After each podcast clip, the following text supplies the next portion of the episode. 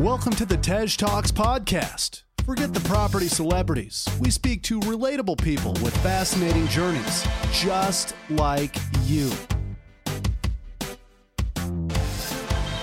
Hosted by Tej Singh, we bring you new stories, life changing deals, and expert advice every week. Michael Primrose, welcome to the Tej Talks podcast. Thank you very much. Cheers for having me on. Not a problem. Now, this is a, a special um, and one of the first ones I'm doing where I'm talking to people who uh, I guess, you know, property investors would consider to be members of their power team, really important members that will get them access to financing in your case, construction, building, refurbs in other cases, technology in others. So I'm really excited to be uh, to be doing this new special episode with you. And I think I think we've we've kind of met. Uh, I think it was a networking event where you presented a lot of your case studies, a lot of the figures, and was quite in depth. And I could really tell that you were so passionate about property finance. So I thought, you know what, let's let's get you on. Um, and you've also got your own podcast which you could talk about. So, Michael, who who who are you? Who am I? The the million dollar question. So yeah, so I'm Michael Primrose. Um, I recently set up uh, a new brand for myself uh, called the Property Finance Guy. Um, it, it's a brand that I'm mega passionate about. Um, and the idea behind it is basically I, I so I've gone from being employed as a broker to setting up a brokerage with business partners to now going completely solo. And the re- the reason I'm so passionate about it is because, and the reason I've gone solo is because I want to deliver the best possible service to people. And I think sort of from from previous history uh, that wasn't always possible uh, where I've been before. So that's why I've gone completely solo. I'm in, in control of of what can happen. Uh, and the reason that I set up the property finance guy uh, was so that people have got something that they can sort of cling on to as this is the guy to speak to when you're looking for property finance. Um, and off the back of that, I then set up the Property Finance Academy. Um, I've now got the Property Finance Group, which is a Facebook group as well, um, and I've also got uh, my own podcast, which is the Product Structure and Strategy uh, podcast, which is all about sort of raising commercial finance uh, and how to raise it in the most effective way as well. So that that's all happened in sort of the last three months, which is which is insane. Um, as well as that, I'm now a property investor uh, quite actively as well. Um, that actually came off the back of um, some some not pleasant things that were said by a previous business partner, um, and he he highlighted that I had not invested in property. Uh, so I took that on board and went out and bought six houses, um, just as a bit of a middle finger, really, to say. Well, so so yeah, so myself and the wife uh, we set up a couple of companies, um, and yeah, we're, we're now actively uh, investing in in flips and HMOs. Um, I'm actually the, the, other really nice thing as well is I'm actually using lenders who I've used for other people as well. Um, so it's, it's quite nice because I'm sort of I'm not pushing these lenders on people sort of without any experience of them. I'm saying, well, actually, I know this lender's good because I'm actually actively using them. Um, so yeah, that that's a, a, very brief sort of last three months history uh, of me really. Um, outside of that, I, I mean, I, I, started off life as a conveyancer. Um, ended up running a, a, small little office and took my own caseload. Uh, got a bit bored of conveyancing. It's it's very much the same thing every single day. Uh, then went into a state agency. Didn't really get on too well with that. Um, found it.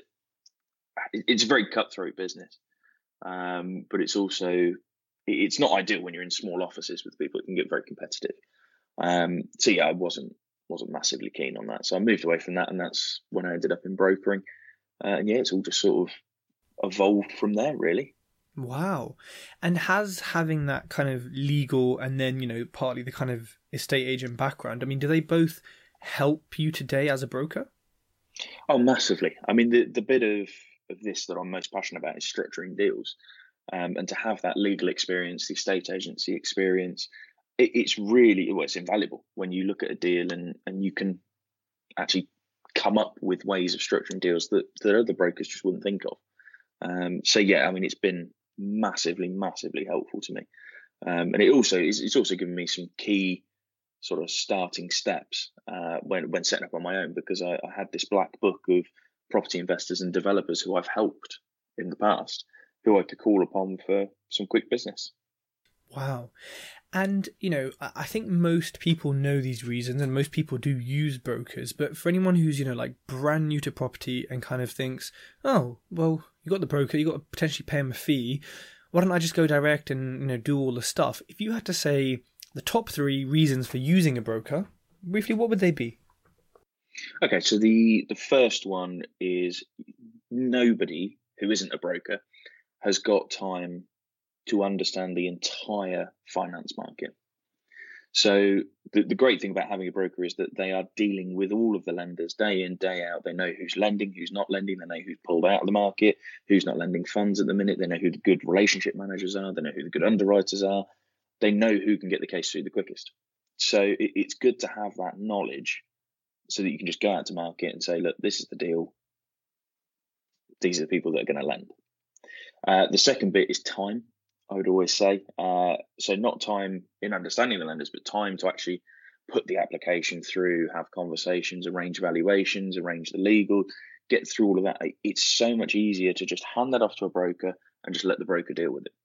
Now, most people could. I mean, I, I guess that leads quite nicely into the third point, which is actually a good broker saves you more than they cost you.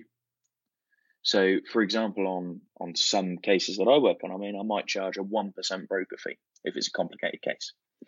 That one percent might equate to, let's say, ten thousand pounds on a million pound deal. However, if I can get a really good lender on board and get a good interest rate, I might get the interest rate down from twelve percent to eight percent, for example, just by going to a good lender. Well, that four percent difference in interest, I mean, that's huge over the space of maybe an 18 month scheme. So if you've got a good broker, what they cost you is always going to be worth it. If you've got a poor broker, then yeah, it, it's it can be a very expensive exercise. Great point. And then leading on from your last point, what would be your kind of top three tips for finding a good broker? Because there's so many out there. You go on Facebook, say I'm looking for a broker. You get 100 messages all at once.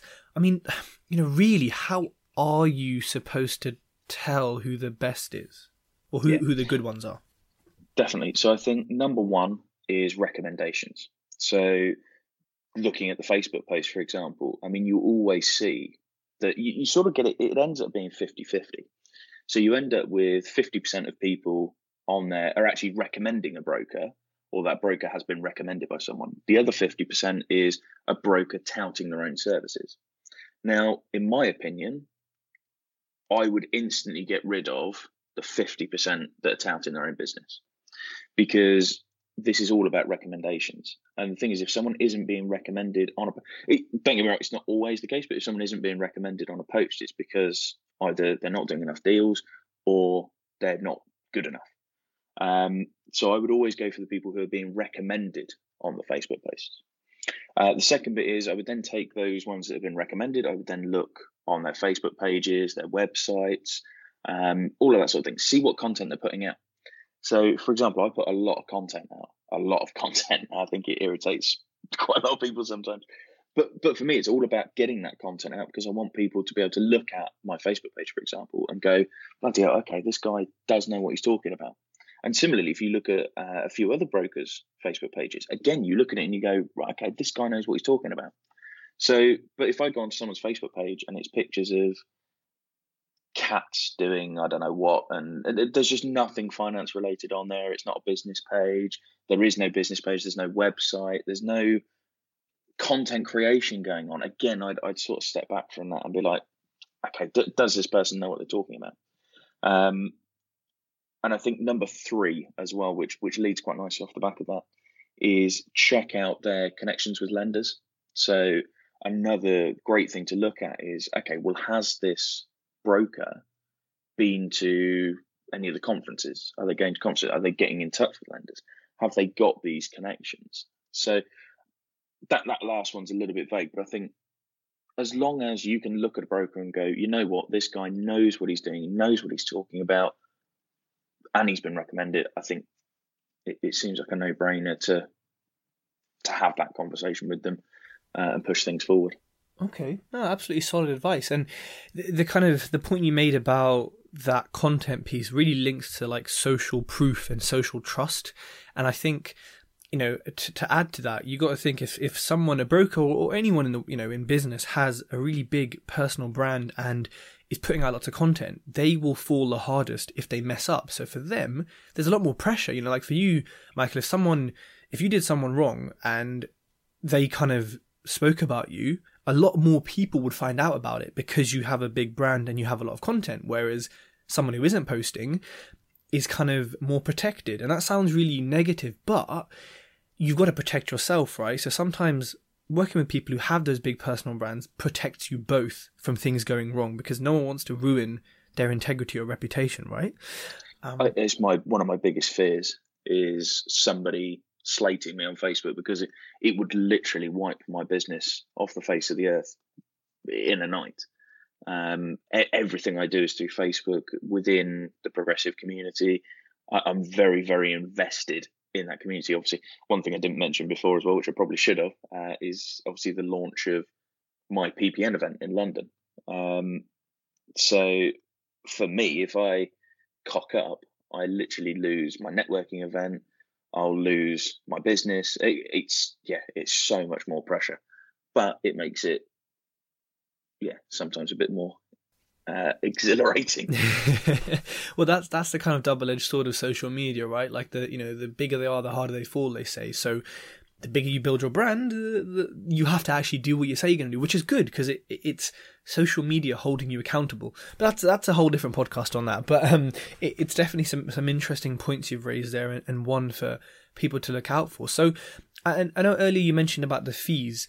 I mean, obviously it varies from broker to broker, but typically what should people expect to pay a broker? So uh, yeah, like you said, I mean it varies humongously. Um, so I mean my my concentration is more on the commercial side. Uh, so I'll I'll leave the residential because I, I just don't have enough experience of of brokers in that sector to comment on on what they're charging. Um, but in the commercial sector, the sort of average that I'm seeing out there at the minute is anywhere from half a percent up to two percent as a broker fee, um, and then upfront fees are varying anywhere from like myself, I charge two nine five upfront. Uh, some people charge five hundred pounds upfront. Some people charge fifteen hundred pounds upfront. I think the the fee no two broker uh, no two brokers have the same fees, and I think really what people need to be looking at is not what those fees are going to cost them uh, but what they're going to get in return for those fees. Um, so, for example, my my two nine five that I charge up front, that's refundable if I can't get someone an agreement in principle, or if the deal actually completes. So, realistically, for for someone coming to me and, and sort of paying that fee, it's no risk to them because if I can't do my job, they get their feedback, and if I do my job, they get their feedback. Um, so that that's the sort of thing you want to be looking for. I mean, if someone's going to charge you fifteen hundred quid up front, uh, but that's non-refundable, it's yeah, that that would be a worry for me if you were paying that much up front and, and not really getting a lot back for it. Um, but yeah, absolutely, everyone charges completely different fees and and you know it, it's important there. You mentioned what matters is not the fee it's the roi right? It's not how much you pay for it it's what it gives you. But i know there's some brokers out there who sometimes don't charge the investor a fee because they get it all off the um off the lender. It you know is that something that you would say is is to be avoided or is it just just another way of structuring fees for brokers? It's just literally another way of structuring fees. So i, I do it myself with with some deals. If if a lender's going to pay me a one percent commission, I'm not going to then take a further one percent from the client because it, it just doesn't make any sense. Um, I, yeah, I'm not a greedy person, um, and you can do so well in this business. You, you don't need to be greedy. There's enough business out there for everyone to live a very nice lifestyle. Um, so yeah, uh, there's there's no need to be greedy on it. But yeah, I think if what what would concern me actually, so just talking about this, is if a broker was offering you a cashback. Because I mean that sounds great. So if I was going to go to a broker, so if I went to two brokers and, and both were charging uh, a thousand pounds up front, both were charging a one percent broker fee, but one was offering me a fifty percent cashback. Most people would go for the fifty percent cashback. But a little alarm in my head goes off, going, "Well, hang on a minute. Why is he giving me fifty percent cashback, but this other one isn't?" And the skeptical side of me goes, "Well, if he's giving me fifty percent cash back, it's because he's struggling for business, and he's giving away some of the business in order to pull in new business." Now, again, that's not always true, but it, I, I would just have an alarm bell go off a little bit there. So I'd just explore that in a bit more detail. Um, but yeah, just a, another little nugget there. Yeah, no, absolutely, that makes sense. Something to, to think about and question. Not always kind of jump at the the free money or easy money. Um, so let's kind of get into lending. So, just for everyone listening, in terms of the structure of this podcast, we're going to start with a few basic questions from me about finance and kind of maybe busting some myths. We're going to then go into a um, case study from Adam Huzzy, who was on the podcast uh, recently, who worked with Michael. Um, and then we're going to go through the crowdsourced questions that you from the community have given us. So, to start off, Michael, I guess what would be really good is like when, you know, as an investor for me, for example, when I'm going to get lending, are there any, and when I say lending, I mean everything you have access to, bridging, mortgages, whatever it is, are there any basic criteria that really we should meet to be eligible for for any type of lending? And also does you know things like credit score affect the interest rate you're going to have? Does your job affect you know the upfront fees? Like how you know is there an ideal candidate so again i'll just sort of focus on the on the commercial side um, commercial finance, which is your bridging, development finance, commercial mortgages, which entail sort of limited company buy to lets, SA mortgages, HMO mortgages, portfolio mortgages. All of these are becoming more accessible to everyone. So, to take bridging as an example, bridging is asset based finance. Um, so, asset based lenders really only focus on the asset rather than the person. So what this gives you is someone who's got a poor credit score, maybe they've been bankrupt, uh, maybe they've got no income, all this. Bridging makes property accessible to these people. So realistically, there's no criteria as such for bridging development. Uh, I think with those, you've just you've got to have a good deal on the table. Now, if you are bankrupt, if you've got credit issues, if you're inexperienced, that is what affects your interest rate and bridging and development. So that puts you in the 1% a month sort of region. If you've got good credit, your experience, uh, maybe you've got a portfolio behind you, then that moves you into more like the 0.65 to 0.7% range. Now, if you move into commercial mortgages, that's where it gets slightly more complicated. Um, so with portfolio mortgages, HMO mortgages, SA mortgages, limited company buy to let, those sort of things, you need to, in theory, be experienced in order to get into those. You need to have good credit. You need to essentially have an income coming in. Um, now, with most commercial lenders, there isn't a minimum income that you need. Uh, so, for example, I could have a thousand pounds a month coming in from a property rental, and that that would be sufficient. Um, so as long as they can see an income coming from somewhere, most of them will take a look at it. Um, with the HMO mortgages, normally to get an HMO mortgage, you realistically need to have owned a couple of buy to lets before. Now, there are lenders like Kent Reliance, for example, who will allow you to take on an HMO mortgage as long as you're not a first time buyer. So, what that means is you could bridge the purchase of a property, convert it into an HMO, and then refinance onto an HMO mortgage because you're not then a first time buyer. So that's one way that you can sort of get around that. With obviously portfolio mortgages, are self self explanatory. You need to have a portfolio, obviously, to take a portfolio mortgage, um, and obviously credit and income and things will, will come into that as well. Um, but what I would say is nobody. I'm trying to think the best way to word this. Um, everyone has access to finance these days there isn't anyone that I've dealt with who I've had to turn away because of credit or anything like that. Now, I might not have experienced the worst possible client yet, um, but I have had some pretty bad ones. Um, and everyone I've been able to help. Uh, so what I would say to people is, if you're fir- if you're getting started out, if you've got bad credit, if you've got uh, no income, if you're struggling a bit, maybe you've got a little bit of cash in the bank, but you can't get a buy to let mortgage, you can't get a resi mortgage or anything like that. Have a think about doing some flips because even the worst credit on the planet, you're still potentially going to be able to get bridging finance as long as the, the deal stacks up. So I would think about if it really is that bad, moving into some flips first, uh, and then sort of diversifying from there as circumstances get better. I like that. that. That's very interesting. I think it's one of those things, isn't it? As long as a, a lender or someone giving money has some sort of security, they will potentially just give you money. Because I've seen some of the the deals that people have bridged and kind of looked, you know, when I've spoken to people about their background and their profile, and it seems that bridges just just give money sometimes. like, as yeah, long as I long... mean, they'll, look at anything as long as the deal stacks up.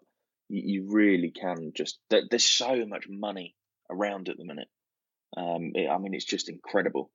Um, you've got more and more. People. I mean, we'll, we'll come on to this a bit later on because I think we've got a peer to peer question, but yeah, the the amount of money that's out there at the minute is just ridiculous. Mm, and and speaking of money, uh, a kind of common question, and and, and Sunny Mahal on on the um, crowdsourced questions kind of joked about this is is kind of free money slash hundred percent finance. Now, I've spoken to some brokers where they kind of say, you know, we can get hundred percent finance, but after all fees, etc., etc., it ends up being like eighty six percent or something LTV. Actually, is there a way that you can get 100% finance?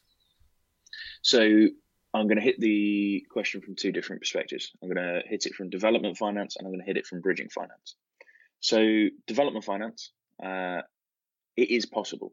It, it, can be done. So you can get that there's two different versions of 100% finance, and this is where some confusion comes in. So you can either have 100% finance, which is 100% of your build costs, or you can have 100% finance, which is 100% of everything. So that's every cost that you can imagine. So that one is normally done through a lender called Go Develop. So they normally lend 100% of everything. Um, I think you're going to have them as a as a guest probably fairly soon, Tej. So I, I, won't ruin I won't ruin too much about that. But yeah, keep an eye out for Go Develop. Um, the second one, the 100% of development costs, that's that's easy. That's bread and butter stuff. Um, so I would say almost well, actually, all deals should get 100% of build cost because lenders want 100% of the control over the release of those build costs. Now, what you want in that scenario is you also want the biggest contribution towards the purchase. So, this is where potentially you need to bring in some more creative strategies. So, deferring purchase price, uh, JVing with the landowner. Um, there's all sorts of different ways that you can do it. You could bring in equity crowdfunding. There's ways of getting that equity into a deal. But even on 100% finance, I would still say you need to be prepared to pay out for valuations, legals, potentially stamp duty. Um, there's still going to be some cost involved for you. So, what I would say, other than go develop, there isn't really absolute 100% finance uh, available because you're always going to have, even if it, albeit a very small proportion of costs, there's still going to be some cost involved. Um, and then, so that that's on the development finance side of things. So on bridging finance, it is possible to get 100% of the purchase price. It's absolutely possible. Um, and actually, we recently we've uh, done it for Adam Huzzy, who obviously is going to be on the podcast a bit later on. Um, and he actually managed to raise 102% of the purchase price, and that was after that was after fees and interest. So the reason being is because if you can pick up a property below market value, you're actually able to, through bridging, you're actually able to borrow against the market value. So you can potentially borrow up to 80% of the market value. So if you can get a deal where you're picking something up 30, 35% below market value, and it's it's a true discount, not just you've gone into an estate agent and put a cheeky offer in, then yeah, it, it's definitely possible uh, to get 100% finance. So on the bridging side of things, the the bit that's going to be the most difficult is realistically going to be getting the valuer to actually value it at the true market value. So the reason I say that is because if valuers find out what you've paid for a property, they'll just value it at that. So it does take a little bit of logistical uh, logistical juggling even um, because you've got to keep the estate agent away You've got to keep the vendor away. So you, realistically, you need to book in a valuation, attend the valuation yourself, try to keep from the value of what you've actually paid for it because you want a true market valuation. Now, I'm not saying about being fraudulent or anything like that. It's you realistically want the valuer to go out there and value it what it is actually worth, not just, oh, well, he's bought it for that, it must be worth that. Because you want to know what it's worth based on comparables and everything else. So that that's the hardest bit I would say of the transaction is actually getting the valuer to value it at what it's actually worth rather than just the purchase price. Wow, very interesting. And I guess moving on to that for my next kind of question is so I'm personally looking at deals in Wales. Now, the problem with Wales is there's not much kind of comparable data, right? So, what I find is the same street may not have that many sold comparables in the kind of same year or couple of years. The whole town may not have that many sold comparables at all because of, I don't know, I guess the culture or the way of selling and living there. Now, I'm trying to, in some shape or form, understand what the end GDV will be of this house. Obviously, I can do Rightmove, I can do my research, I can call agents, blah blah blah, but nothing, nothing tells me that the lender's going to agree with all of this for whatever reason. Is there a way, and I think maybe Shawbrook do like a, a bridge to let product on this, where I can buy it with bridging, but when I buy it with the bridging, I can have a valuer come in for an end mortgage who will say it's worth this much, or no, it will be worth this much when it's all done up, and I have the confidence to go ahead with that purchase and spend money on it, knowing I will reval at a good amount. Yeah, it's definitely possible. Um, so uh, again, I'll, I'll, talk through two different options. So the first one you've got is the bridge to let. So that's where you essentially take a bridging loan with the same lender then agreeing to also give you the exit as well. So essentially the the lender, so let's say Shawbrook, I'll use Shawbrook as an example. So Shawbrook put the bridging loan in place. They then also agreed to do the exit as well. So obviously at valuation stage, they do a valuation based on the initial bridge and the exit to make sure that they're comfy. The second option is actually the one that I'm doing myself at the minute on our flips. Because like you, I had exactly the same worry. There was nothing sold nearby. The stuff that had sold was in way in excess of what I expected mine to get. So what I did is basically I spoke to my bridging company at the time, which was the Bridging Group. I said, look, I'm really nervous about the exit. I said, I'm, I'm selling it. I'm not going to keep it. I'm just going to sell it. I said, I'm just worried that I'm going to go and spend this money and I'm going to have a problem.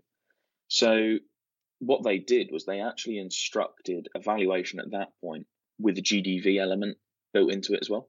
Now it did cost me a little bit extra, not a huge amount. I think it was a hundred pounds extra um, but what happened is the valuer went out and said, okay, yeah, we, we believe as it stands right now, it's worth this. We believe that the client wants to spend £10,000 on the property. We believe with that £10,000 spent on it, with him doing X, Y, and Z, it will be worth this when it's finished. And they quoted some comparables, and actually it looked as if their numbers were a bit lower than actually what, what it probably could get.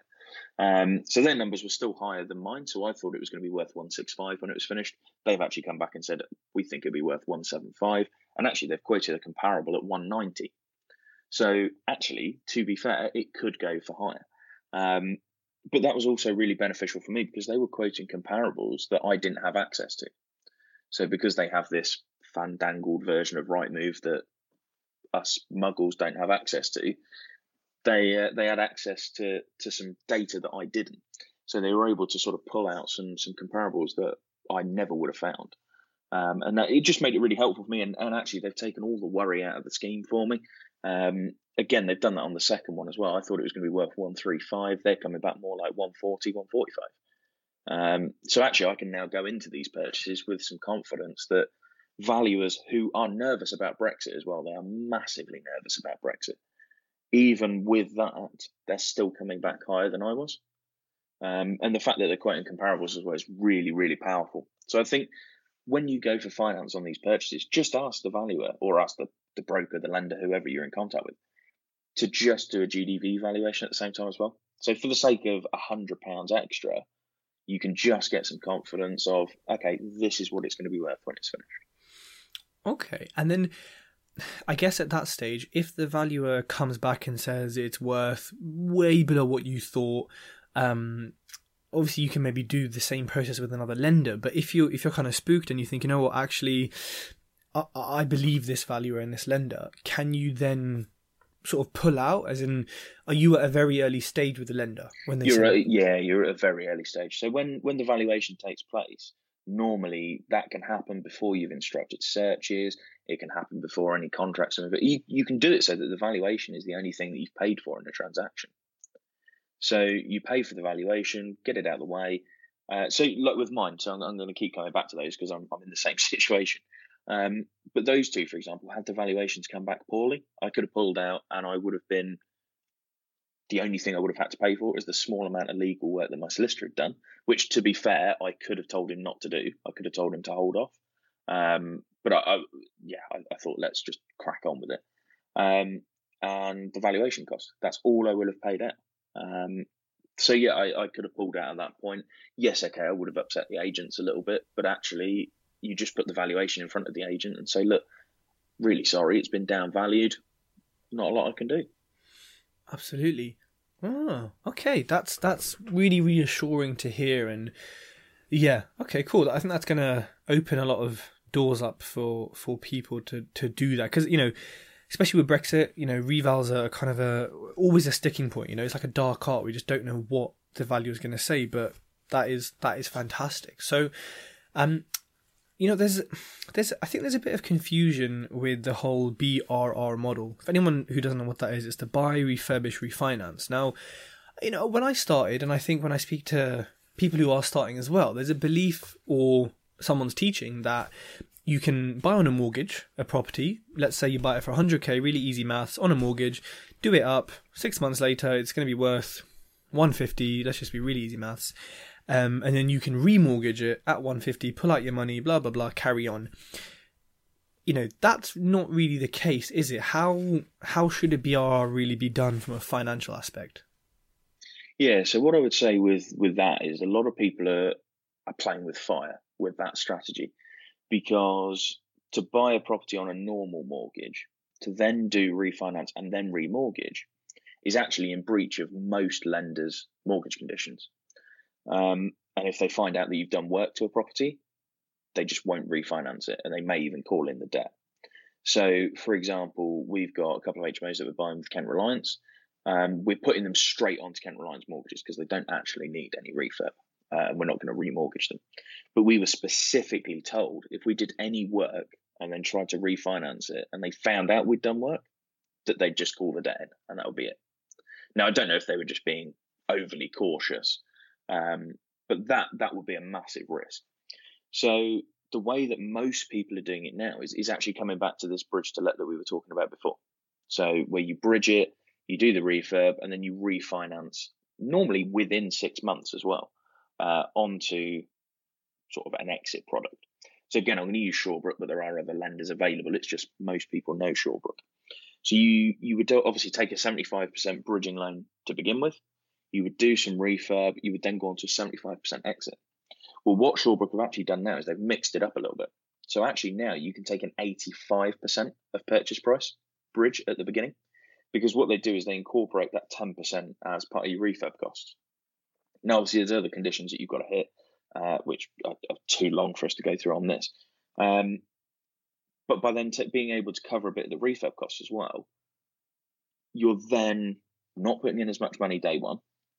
But also, when they're doing the valuations and things as well, obviously they're more interested about whether it works or not. So I, I find that strategy works really nicely uh, for your BRR stuff. Um, I mean, the other way of doing it is just going into into straightforward development finance if it's something that's sort of particularly chunky, um, and then just exiting with a completely separate lender. But again, uh, the the risk you've got there is not knowing what it's going to be worth. Um, but again, you can just ask the lender uh, to do sort of an extended valuation.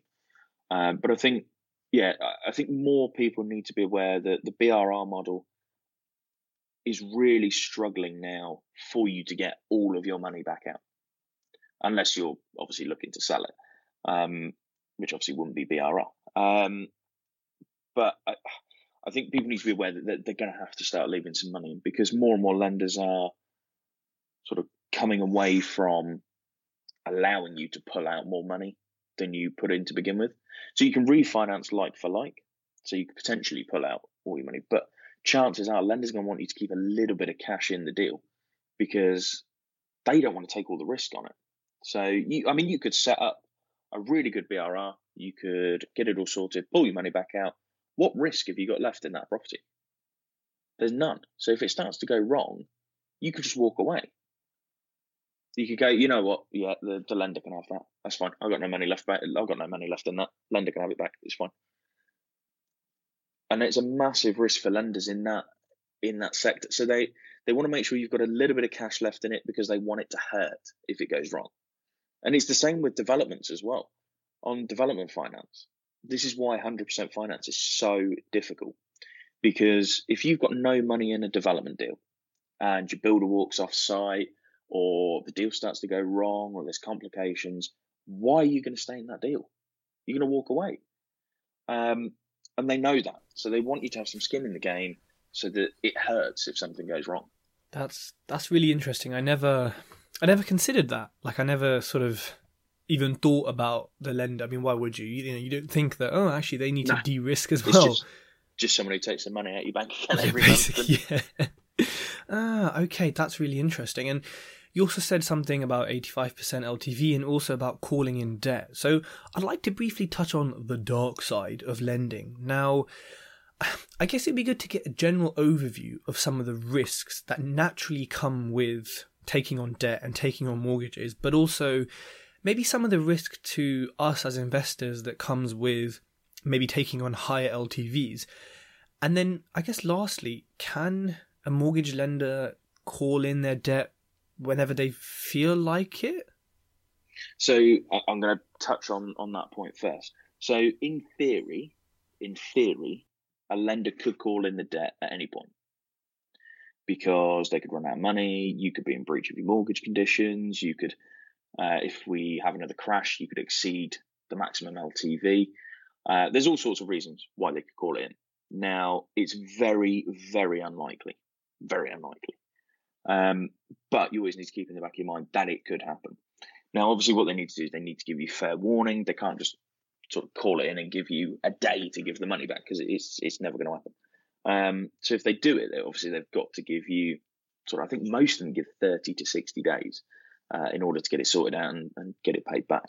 Um, but they also have to give obviously a good reason for it as well. Now, most lenders, if they run out of money, tend to just sell the loan book onto someone else. Uh, that that tends to be what happens, which is why you, you, tend to see some of the lenders when they go pop, you, you obviously tend to get a letter or something saying, "We are now the lender that are, are looking after this." Um, so yes, in theory they could. It's just very, very unlikely. Um, to come back to to some other risks, um, so I'm, I'm just going to touch on on exceeding maximum LTVs a little bit as well. So by taking these big LTV products, the the thing you've got to remember, and this this goes for bridging, development, uh, buy to let mortgages, HMO mortgages, absolutely everything, every product. By leveraging yourself to the absolute tip top you are running the risk that if the market drops or if something happens, let's say you don't get the sales that you were anticipating, how are you going to pay that debt back? Because if you're borrowing 85% of the purchase price, for example, in, in that Shawbrook example, I mean, the market only has to drop a very small amount, really, for it to become very squeaky. So, I mean, it, let's say the market dropped 5%. All of a sudden, you're sat there going, okay, actually, I've only got about 10% of the purchase price in this deal now. Um, now, obviously, you're hoping to add value, but let's let's say for whatever reason uh, that adding value didn't work. So you, have got 10% of the purchase price in that deal. Now, let's say Brexit absolutely smashes the property market apart, which I don't think it will, but let's say it does. If that market then drops another 10%, all of a sudden, what you've borrowed, the 85% of purchase price, is the same as what you think the property is now worth. So it, it can get very, very dangerous very, very quickly. So I, I just make sure that if you are going for the higher LTV stuff, that you have got backup plans. So whether it be that you can put another property in a security or put some more money into the deal, or you, you just need to have an A to Z of exits because you, you need to be able to get out of a deal if things start going wrong.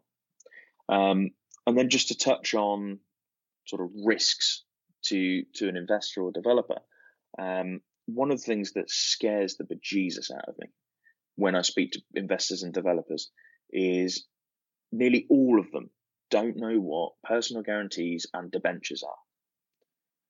And it worries me because if a deal goes wrong, they are what the lender is going to call in. So we all know what a first charge is. It's where the lender essentially takes charge over the property. They're the first ones to get the money out. Fine. Okay, we're happy with that. Personal guarantee is where you're actually personally guaranteeing the debt of your limited company. So actually what happens then is let's say the market does drop out and the lender loses money. So let's say for whatever reason you're 10 grand in negative equity. When the property sells, you you end up owing the lender still another 10 grand. They then come after your personal guarantee. Now that is anything that you own in your personal name. So cars, money, personal house is the biggest one. Every deal you do where you're signing a personal guarantee, your personal house is on the line. Um, and I know this is getting into scary territory, and this might be scaring a few people, but pe- people need to be aware that this stuff is out there. Um, so yeah, PGs obviously are a massive element. Now, PGs normally can be capped to maybe say 10% of the debt. So you, you've always got a limited liability there. With debentures, however, that's a fixed and floating charge over all assets within a limited company. Now, the other thing with debentures are they are unlimited. There is no cap on a debenture. So the lender can keep coming after assets in the limited company until that debt is paid back. So you'll always hear accountants, developers, and things like that talking about ring fencing projects. The reason being is because if if I hold my portfolio in Primrose Holdings, for example, I don't then want to go and do a high risk development in Primrose Holdings because if it goes wrong and there's a debenture over Primrose Holdings, they're just going to go after the portfolio. Whereas if I set up a completely separate SPV, which is a special purpose vehicle, and do the project in there, if it goes wrong and they call in on the debenture, there's nothing that they can take in that company. So I'd, I'd really stress talk to accountants. These guys know everything when it comes to setting up company structures and how to keep you safe from losing everything, basically. Mm, okay, cool. And then um, before we hear from Adam and his case study, could you maybe briefly share with us the smallest deal you've ever done and the biggest deal you've ever done? Okay, so the smallest deal was thirty thousand pounds. Um, that was for a basically just a, a small bridging loan. Uh, so what had happened is the guy had purchased a property in cash. Um, I think he bought it for about seventy grand, um, and had then run out of money. So basically, uh, decided that he wanted to raise it on a bridge because he was struggling to get business loans and and uh, personal finance for sort of credit issues. So the idea was raise thirty grand, use that for the refurb, and then refinance. Um, that was quite an easy deal, to be fair. Thirty grand was sort of fairly easy to get hold of, uh, fairly quick process. It was done in a couple of weeks, um, and yeah, it was it was just a fairly easy deal, really. Um, so yeah, that's that's the smallest one I've ever done. Um, to be fair, I don't normally get many that small. I don't normally do uh, many under a hundred grand. To be fair, um, so yeah, that was that was quite a good one for me, really. Um, and then the biggest one that I've been involved in was seventeen and a half million. Uh, that was for a that was for a new build development of flats in Luton. Uh, that I was involved in with uh, the company that I used to work with. Uh, that was a that was a team effort. There was there was a few of us working on that one because um, it, it, was a mega deal. Um, so yeah, a few of us got that over the line. Um, but yeah, that was yeah about seventeen and a half million I think for uh, and that was raised through a, a wealth club, uh, and that was for a new build developer who had no experience, no cash in the bank, and he was I think what was it? He was an ex mortgage broker or an ex resi mortgage broker who'd moved over to Dubai, had set up a mortgage brokerage over there, had then come back to the UK. So he was in rented accommodation, so he didn't even own his own home. Uh, and then yeah, we got finance for him to build. I think it was 112 flats. Um, so yeah, that was that was an interesting one. Uh, so that was the biggest development of flats. The biggest development of houses uh, is one that we've got going through, which fingers crossed will complete by the time this podcast goes out, uh, which is for 60 houses. Uh, that's in Lincolnshire. Um, and yeah, that's that's about 10 million of debt. So that's quite a quite a chunky one. Uh, that's with the developer who I who I work quite closely with. I, I actually do a couple of days a week in their office. Uh, so they're they're building good couple of hundred, uh, good couple of hundred units at the minute. Uh, so yeah, that that's sort of a, a range of. I mean, most of the stuff I did, the average the average deal normally is around five hundred grand to two point five million. Uh, that's sort of the the average at the minute. Obviously, with the communities and things that I'm in, uh, a lot of the people I deal with are, are just getting started out. So that that's a sort of average deal size. Wow, and you know that that first example of the largest one in Luton. I mean, you know, looking at the person's profile and and what debt you managed to raise that for was, him. Yeah, I mean, that was an incredible deal. I mean, um, anyone can get financed by the sounds of it, as long as you, uh, you know, as Oh, long as really- the, the deal stacks. yeah, they really can. I mean, if the if the deal is there, I mean, yeah, it, it just there is so much money out there. I mean, this we're we, we're going back sort of a year and a half for this deal.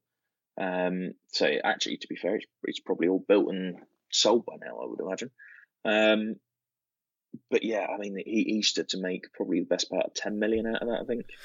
Wow, just uh, So, just yeah, ten million, was- eh? Bloody hell, nice. Yeah, just 10, yeah. Yeah, not bad for a year's work. wow. Okay. Well, and and that in itself shows the listeners what is achievable with the right mindset, the right deal, the right team around you. Um, in in one deal. Awesome. So we're going to hear a, a third voice magically shortly um, from Adam Huzzy. He's going to talk through uh, a case study of a of a deal that you worked on with him. So let's hear from Adam. Hi, Adam here from Doma Developments. Uh, we had a particular project which was very, very hard to find finance for. Um, I was told by one particular well known bridging company that this would never be a bridgeable house. Um, I approached Michael Primrose and told him the difficulties we were having, especially regarding the fact it was a freehold property with a lease dating back to the 1700s, and no one knew exactly which part of the property was leased. Um, within, I would say, three weeks, I had not only the bridging in place, but the funds in my account to exchange and complete. Um, communication throughout was absolutely spot on through Michael and from the property finance guy, obviously his company. Um, the bridging company themselves were extremely um, helpful and gave me all the information that I needed, as did Michael. And uh, yeah, very happy all round. At one point, it seemed as if we'd never be able to get finance on this particular property at all. But um, yeah, one call um, through to Mr. Primrose, and three weeks later, which, if anyone's bridged before, knows that is exceptionally fast. Um, everything was uh, ready to go. The money was in our account, and I think it was three weeks and three days or something, and we had completed on the project. So, really pleased with that. Um, I'd always recommend the property finance guy, and uh, yeah, Michael Primrose without any hesitation whatsoever. So, Michael, could you talk me through how you helped Adam out in, in that situation? Yeah, so it was quite an interesting one, really, because uh, I mean, obviously the guys are pretty experienced. Um, the the difficulty we had on this one, obviously, with it being a 15 bed HMO above commercial, uh, was was actually selling that that experience they had because this was the first time they had anything of this size. Um, so we, we tried sort of the normal lenders, tried selling it through to them. Uh, unfortunately, it just, it just wasn't one for them. Um, it was just too big. Um, so we ended up going through Cambridge and Counties. So the reason that I put it through to Cambridge Counties was because they are very commercially minded. Um, so again, if the deal stacks up, they'll look at it. Uh, now the added complication on this one was actually I was dealing with this case whilst I was in hospital with my wife while she was giving birth to our second child. Um, so it was a little bit, yeah, no stress at all. And we were in hospital for about 10 days. Uh, so it was it was quite an interesting one to try and get over the line. So no, I mean it was it was an interesting one. I mean the valuer came out, valued it exactly as we wanted him to value it. Um, Cambridge and Counties were, were great up until the point that legals were instructed. Um, so it wasn't really Cambridge and County's fault. It was it was more the solicitor that was on the case was very pedantic. Is probably the best way of putting it. Um, probably best not to to call him names on the podcast. Um, we'll call him pedantic. So he, he was asking for everything, and I mean everything, stuff that I, have never known people to have to give.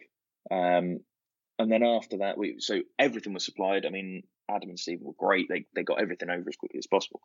Um, but it was things added stumbling blocks. Like for example, they wanted uh, twelve of the fifteen rooms rented out. They wanted the commercial let out before they would even think about drawing any of the money down. So poor Adam was was on the phone every day while I'm trying to sort of uh, keep personal life uh, afloat as well. Um, and yeah, it was just uh, going between us trying to work out how we can get people into the rooms quicker, trying to work out how we can get the commercial filled quicker. And it was just crazy. And to be fair, it was all saved by his managing agent, to be fair, because his managing agent was on it, to be fair. And uh, yeah, managed to get get the rooms filled quickly. Um, but yeah, that was a that was a complicated deal, that one. Um, but again, it, it goes to show that finance is available for everyone because someone who had no experience of anything bigger than I think at that point uh, it was eight or nine rooms uh, to then go up to 15 with a commercial unit downstairs as well is a jump that 99.9% of lenders wouldn't have accepted. Uh, but then all of a sudden, yeah, you've got Cambridge County who are sort of jumping on it. They love the scheme, uh, and yeah, they yeah they ended up landing on it. Wow. Okay. What an interesting example, and what a never heard of a, a 15 bed HMO with a commercial underneath. I like that. Okay, and and that again highlights the importance of having an important team in you as a broker, his managing agent, himself, and and everyone else in the team. And you know, next time maybe a different solicitor. Um, and, but again, that highlights the importance of of choosing the right people for each area. And you you may not get it right every time, but it worked out and and it's successful and it, it, happened. So I guess there's a there's always a learning experience in that. So so thanks to to Adam for for sharing that with us. So next, let's jump into some crowd-sourced questions. Now there are a couple that we you know potentially might can't answer because they are more focused for a residential um, mortgage broker, which highlights the importance of obviously choosing the right broker for you know the right thing you're doing. Um, so I'll skip past those in the interest of time, just so people listening can really get some answers from this. So I'm going to start with Annie Boyd. She says, "Do mortgage lenders put an upper age limit on who they will lend to on buy-to-let or HMO lending?" Yes, I mean this this splits quite nicely across sort of residential and commercial, really. Um, so what I would say is yes, they do, uh, but it varies lender to lender. So some might cap it at 65, some might cap it at 70. Uh, I think the highest one I've seen so far is 85. So just keep in mind that, I mean, their criteria is changing constantly. And obviously, with people starting to live longer now as well, uh, obviously that's something that is coming into account as well. So I think, yeah, just speak to the broker. There'll, there'll be a wide, wide variance of lenders uh, and the ages that they're happy to go up to. Awesome. Um, any 85 year old property investors, please hit me up. I'd love you on the show. Um, and Abby B says, Are ERCs, which are early redemption charges, more or less on fixed or variable mortgages? I'm going to give a very boring answer to this one, and that is that again, it, it varies from lender to lender. Some it does, some it doesn't. It's uh, it, it all depends on the lender. Um, sorry, just to go back to the the previous question, uh, the 85 year old that's the maximum age they can be at the end of the mortgage term. So they can't they can't take a mortgage when they're 85, but as long as they're not older than 85 when the term of the mortgage completes. Ah, uh, okay. So we're probably looking at six, 60, 65 is kind of the max actual age you can be to get a mortgage. Well, it depends. I mean, a 75 year old could take a 10 year could take a 10 year term with someone like Shawbrook, for example. Um, but yeah, I mean, again, it varies lander to lander. Okay, cool. Um, and then next question is from Saif Rehan, a good friend of mine. So he said, "What determines how likely you are to get a bricks and mortar valuation or a commercial valuation on a HMO post refurb? I've heard experience, I've heard area, and various other factors." Okay, so this is a pretty simple one, actually, to be fair. Um, so all it comes down to is when the valuer goes out to value the property, they assess who is going to buy that property if the lender was to repossess it. So imagine I'm the valuer. If I go out to a property and say, well, actually, the only person who can buy this is a family, that's going to be the most likely market for it. Then I'm I'm going to give a bricks and mortar. If I go out to it and go, actually, you know what, a family couldn't move into this. So if I've if I've got fire doors and all the doors, if I've got en suites and all the bedrooms and all of the living spaces, um, if I've got planning for C4 use, for example, for a family to move in there, it's quite complicated for them to take all the en suites out, to get the planning use back to residential. It, it's a bit of a faff. So chances are, as a valuer, I'm going to turn around and say, you know what, I think the only market for a property like this is going to be an investor. So I would give it an investment valuation. Now, obviously, there's some other bits that sort of sit behind that. So there's got to be good local comparables because uh, there's no point me giving an HMO an investment valuation if an HMO in the area is never sold on an investment valuation. Um, so it has to be good, good, strong comparables. Um, and then, yeah, like I said, it's, it's just got to be as far away from a family house as possible. Okay, so I guess when it comes to HMO, the having all rooms as en suites is is probably kind of a, a, one of the kind of ways to not guarantee, but to push it towards being a a a commercial valuation because it's so different from a normal house. Yeah, and that, that's that's all you need to do is just make something that's as far from a family house as humanly possible. And is there still a chance that the valuer will just be mean and saying mm, this is a family house, like, and even though you have seven en suites? So he, he might not say that it's a family house, but he might turn around and say, actually, there's no comparables in the area. I don't think that this could sell as an investment. He might just say there's no demand for something like that in the area. That's that's probably the only way that he would turn around and sort of give it anything other than a commercial. Ah, but if you've got a HMO in, in you know Birmingham city centre, let's be really kind of obvious with oh, this yeah, one. you would. You'd... Yeah, you would think all day long that would get a commercial. Okay, and then um, Saif Rehan also says, can Michael show a reasonable way to appraise a HMO to see what kind of commercial valuation you'd likely get? Yeah, so there's no way really of knowing what a valuer is going to apply as a multiplier to the rent. The that all comes down to comparables. So what I would say, and this is this is what I tell everyone to do, is go to ricsfirms.com, which is the website for RICS accredited valuers. Put in the postcode of where the HMO is going to be, and it will pull up all of the valuers in the area. You can then go onto a drop down menu, click commercial, and it brings up the commercial valuers. Just ring through all of them and just say, look, I've got an HMO in the area. I'm looking at getting it valued. Can you give me an idea of what the multiplier is going to be? Can you give me an idea of what other HMOs in the areas are getting, how they've been laid out, what's going on with them. Now, you might find that if you ring 10, only two will have a conversation with you. But what I find really powerful about that is you, you actually speak to the people who are going to be out there doing the valuations.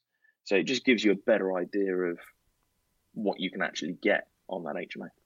Perfect. I love that. Solid advice. And Andrew Thomas, who I've actually met, says, How can crowdfunding be used to finance your property deals? Now, I know this is a huge topic. We could talk about this for itself, but I guess if you give a kind of nice overview of how someone, you know, could just get started in crowdfunding, maybe.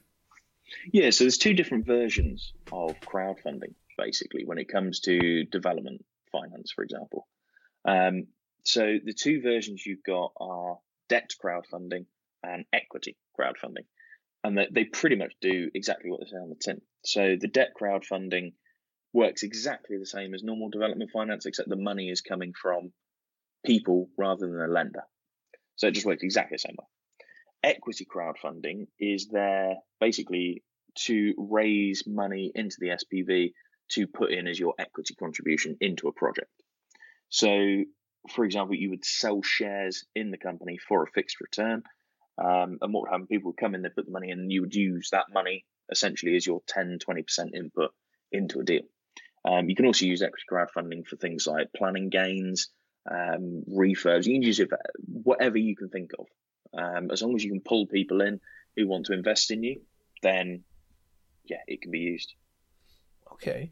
And when it comes to the kind of projects you want to put on there, is it the case that anything that stacks that is not a kind of vanilla buy to let or a kind of vanilla HMO generally seems to work and get funded pretty quickly?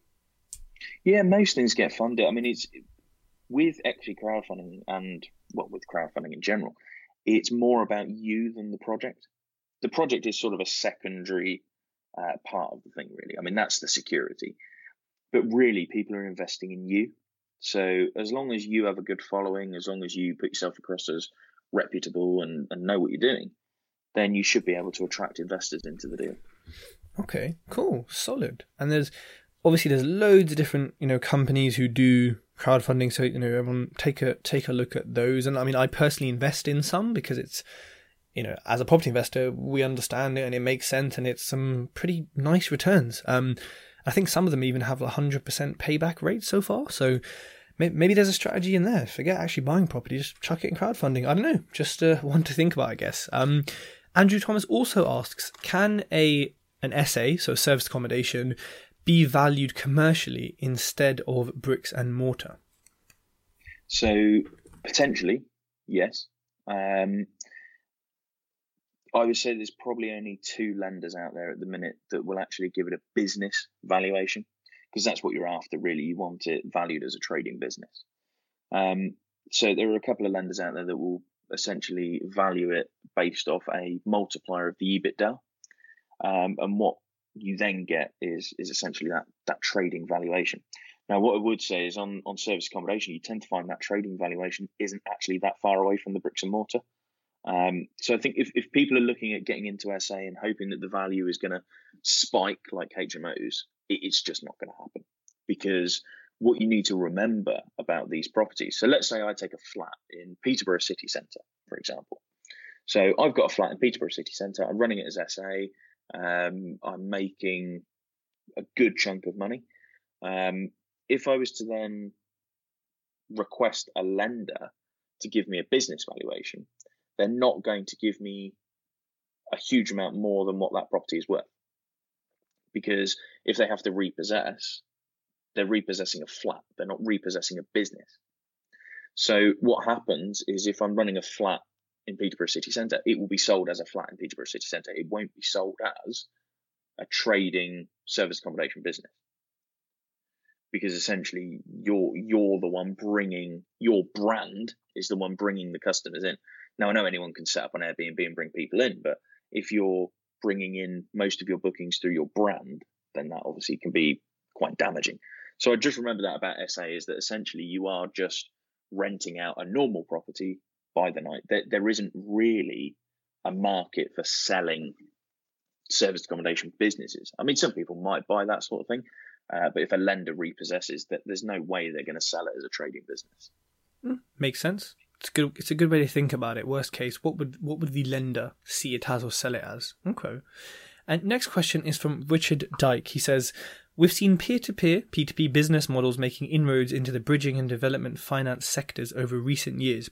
Do you see this growth continuing and the P2P lending model being applied to other areas of property finance? So I love this question um, because it, it, I could talk about this for hours. So I'm going to start off with I'm going to argue this on yes and no as to whether we'll see the growth of, of peer to peer. So on the one hand, I, I can see growth in peer to peer happening in development and bridging because it's high rates of return. They're good schemes. So you, you see lenders like uh, Octopus, Lend Invest, people like that who all of their money normally comes from peer to peer and they're lending it into development bridging, getting good rates of return for their investors and more investors coming aboard because they want that rate of return because when they're offering sort of 8% as a rate of return, investors are going to jump on that. Now, just to jump over to the why I sort of don't see there being a massive growth is actually on the buy to let side of things. So I'm going to use Octopus again as an example. Octopus created something called Octopus Choice. Octopus Choice was uh, essentially a way of raising peer to peer money which was then invested into buy to lets. Now, what happened is Octopus Choice did really, really well. They got a lot of money invested into it. Unfortunately, it then dropped off, obviously, with fears of, of Brexit approaching, things like that. And people weren't investing in it as much. Now, what that meant in December is that Octopus had to pull their buy to let range whilst they brought new investors on board. So, yes, I see the growth of peer to peer in development, bridging that sector. I think realistically, we're not going to see any growth of peer to peer in the sort of buy to let term project uh, finance because I think the way the market is going at the minute on peer to peer, people want quick, easy wins. And I think realistically, yes, okay, bridging and development is higher risk, but if they think they can get their money out in a year rather than in 25 years, uh, for me, I, I, would rather diversify my projects. I'd rather invest in 25 projects than one project. So for me, that that's where I sort of see peer to peer going in the future. Um, I think it's a great model. It's a phenomenal model, and I use a lot of peer to peer lenders uh, on development finance, for example, because they do offer great rates. Um, and yeah, they are sometimes very easy to work with. Uh, but I think, yeah, on, on the buy to let side of things, I think we're only really going to see that funded by institutional lenders moving forward, I think. Hmm. Okay, great question and great answer. Um, and Ashley Dawn uh, asked quite an interesting question.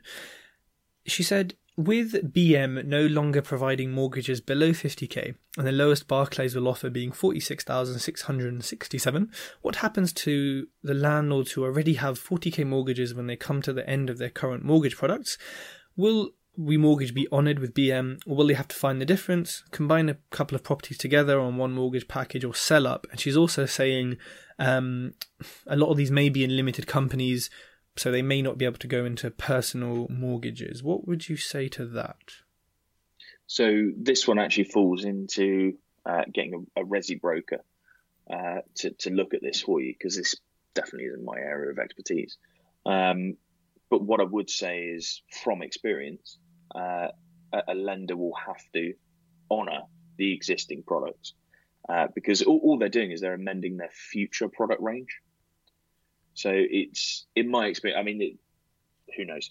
BM might not follow the same route, but if they're going to change their future product range, in theory, they shouldn't then affect anything that's on fixed rate, for example, um, or anything that's that's already existing, because that would just be catastrophic for their for their loan book. Hmm. Okay, that makes absolute sense.